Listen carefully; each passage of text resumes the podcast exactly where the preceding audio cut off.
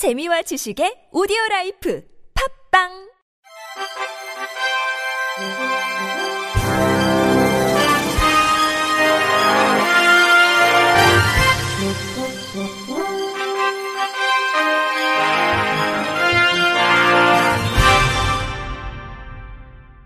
청취자 여러분 안녕하십니까? 4월 19일 월요일 KBIC 뉴스입니다.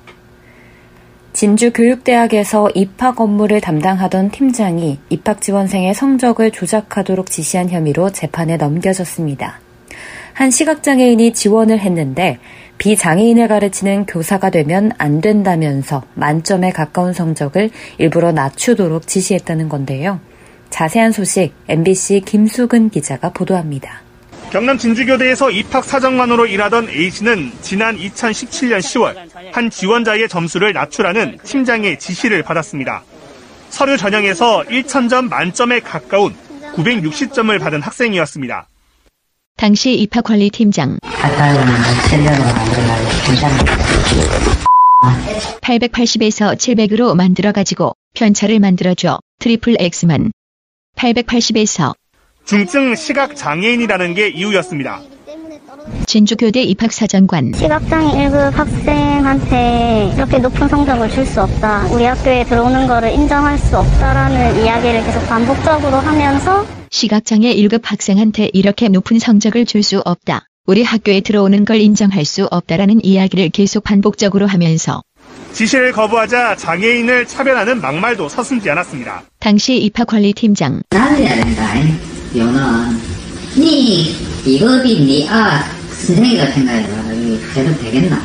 학부모 상담도 안 될 뿐더러 학급 관리도 안 되지. 날려야 된다 요는 너 2급이 내 아이 선생이라고 생각해봐라. 제대로 되겠나? 학부모 상담도 안 될 뿐더러 학급 관리도 안 되지. 심지어 장애인도 장애인은 가르치기 싫어한다는 주장까지 폈습니다. 어, 일어나던 특수학교 교사가 돼야지 왜 초등교사 되려고 그러겠어. 그렇게 지도 특수교사 싫다는 거잖아. 자기도 장애인이면서. 기본적으로 이런 애들은 특수학교 교사가 돼야지. 왜 초등교사가 되려고 그러겠어? 그러니까 지도 특수교사가 싫다는 거잖아. 자기도 장애인이면서. 팀장은 시각장애와 지체장애가 있던 다른 학생 두 명에게도 낮은 점수를 주라고 강요했습니다. 반면 지인의 아들에게는 면접에서 높은 점수를 주라고 했습니다.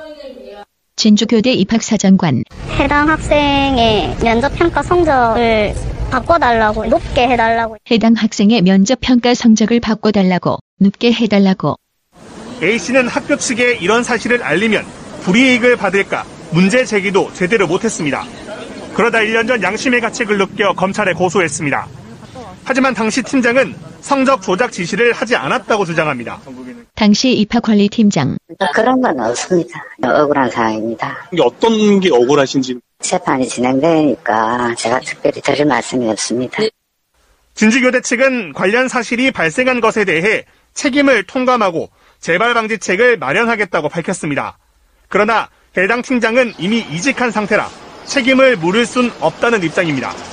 진주교대 관계자 즉각적으로 내부 고발을 했었다라고 하면 징계 조치가 이루어졌을 수 있었겠는데 그대로 가신 시점에서 검찰은 당시 팀장의 지시로 점수가 바뀌면서 해당 학생이 전형에 최초 합격하지 못했다며 팀장에 대해 업무방해죄를 적용했습니다.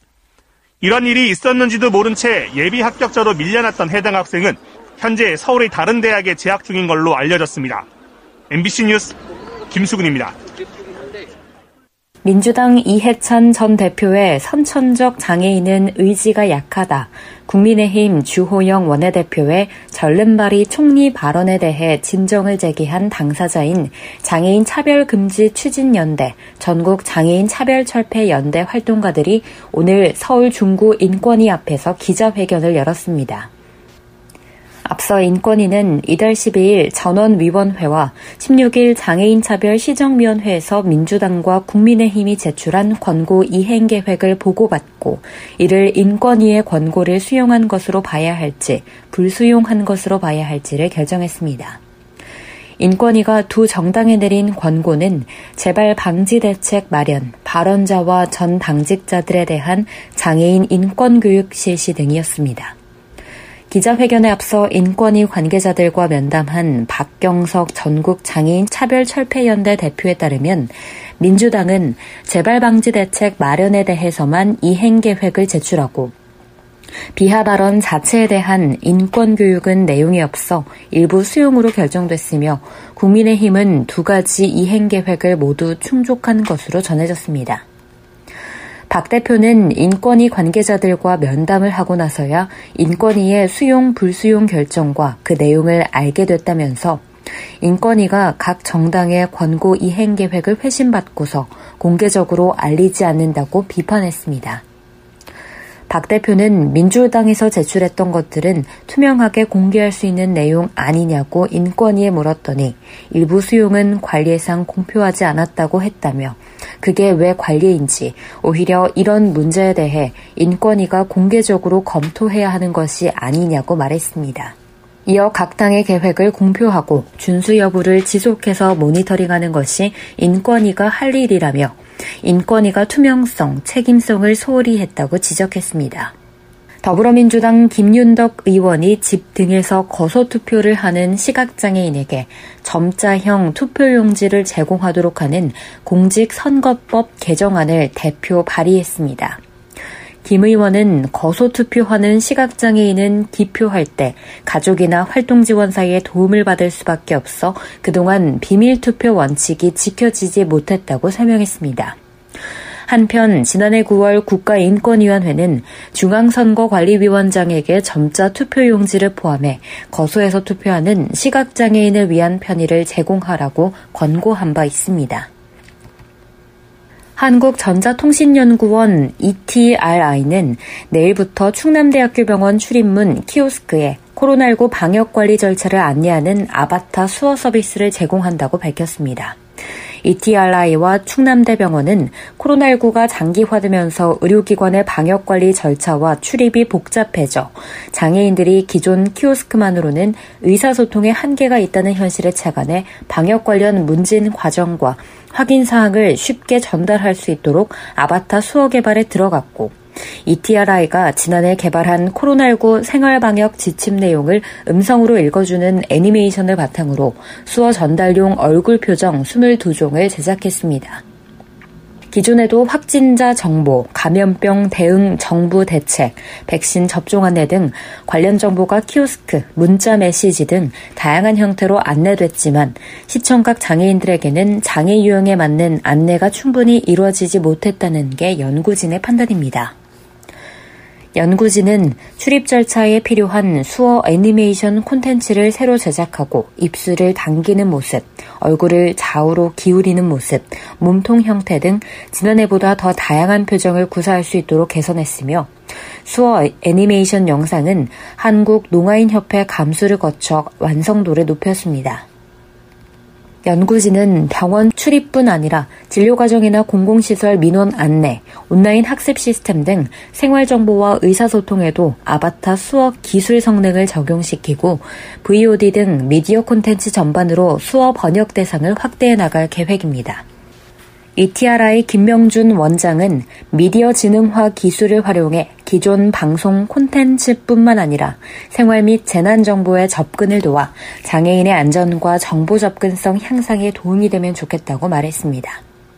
충남대학교 병원 윤환중 병원장은 아바타 수어 기술 덕분에 청각장애인들이 좀 더 쉽게 병원을 이용할 수 있게 됐다면서 다양한 환자들이 정보 소외 없이 의료 혜택을 받을 수 있도록 ETRI와 더욱 많은 공동 연구와 협업을 이뤄나가겠다고 전했습니다.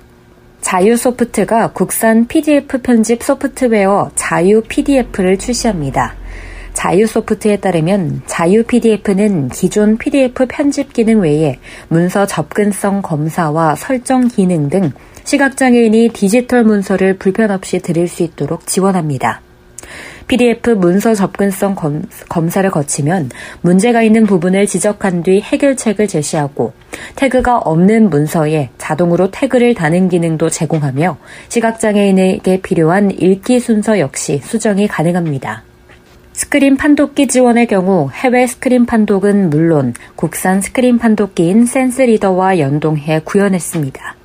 신미애 대표는 자유 PDF는 외산 PDF 제품에서는 불가능했던 아래아 한글을 지원해 문서 변환이 편리하고 국산 전자서명 서비스, 그룹웨어, 전자결제 프로그램과 자유롭게 연동된다며 정부와 공공기관이 배포하는 문서를 시각장애인 접근성이 적용된 PDF 문서로 만드는 데 활용할 수 있다고 말했습니다. 끝으로 날씨입니다. 화요일인 내일은 오전까지 맑다가 낮부터 구름이 많겠습니다.